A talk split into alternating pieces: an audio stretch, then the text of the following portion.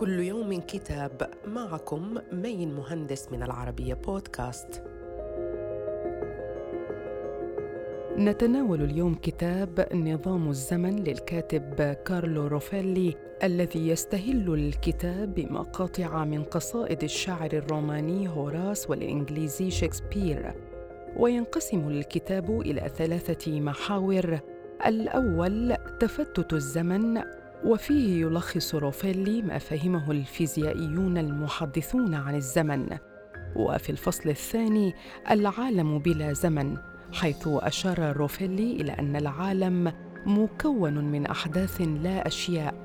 ويجب التفكير في العالم بوصفه مجموعة من الأحداث. أما المحور الثالث الذي أعطاه روفيلي عنوان مصادر الزمن سعى خلاله إلى اكتشاف العناصر الأساسية المكونة للزمن. صدر كتاب نظام الزمن عن دار التنوير للطباعة والنشر والتوزيع وإلى اللقاء مع كتاب جديد.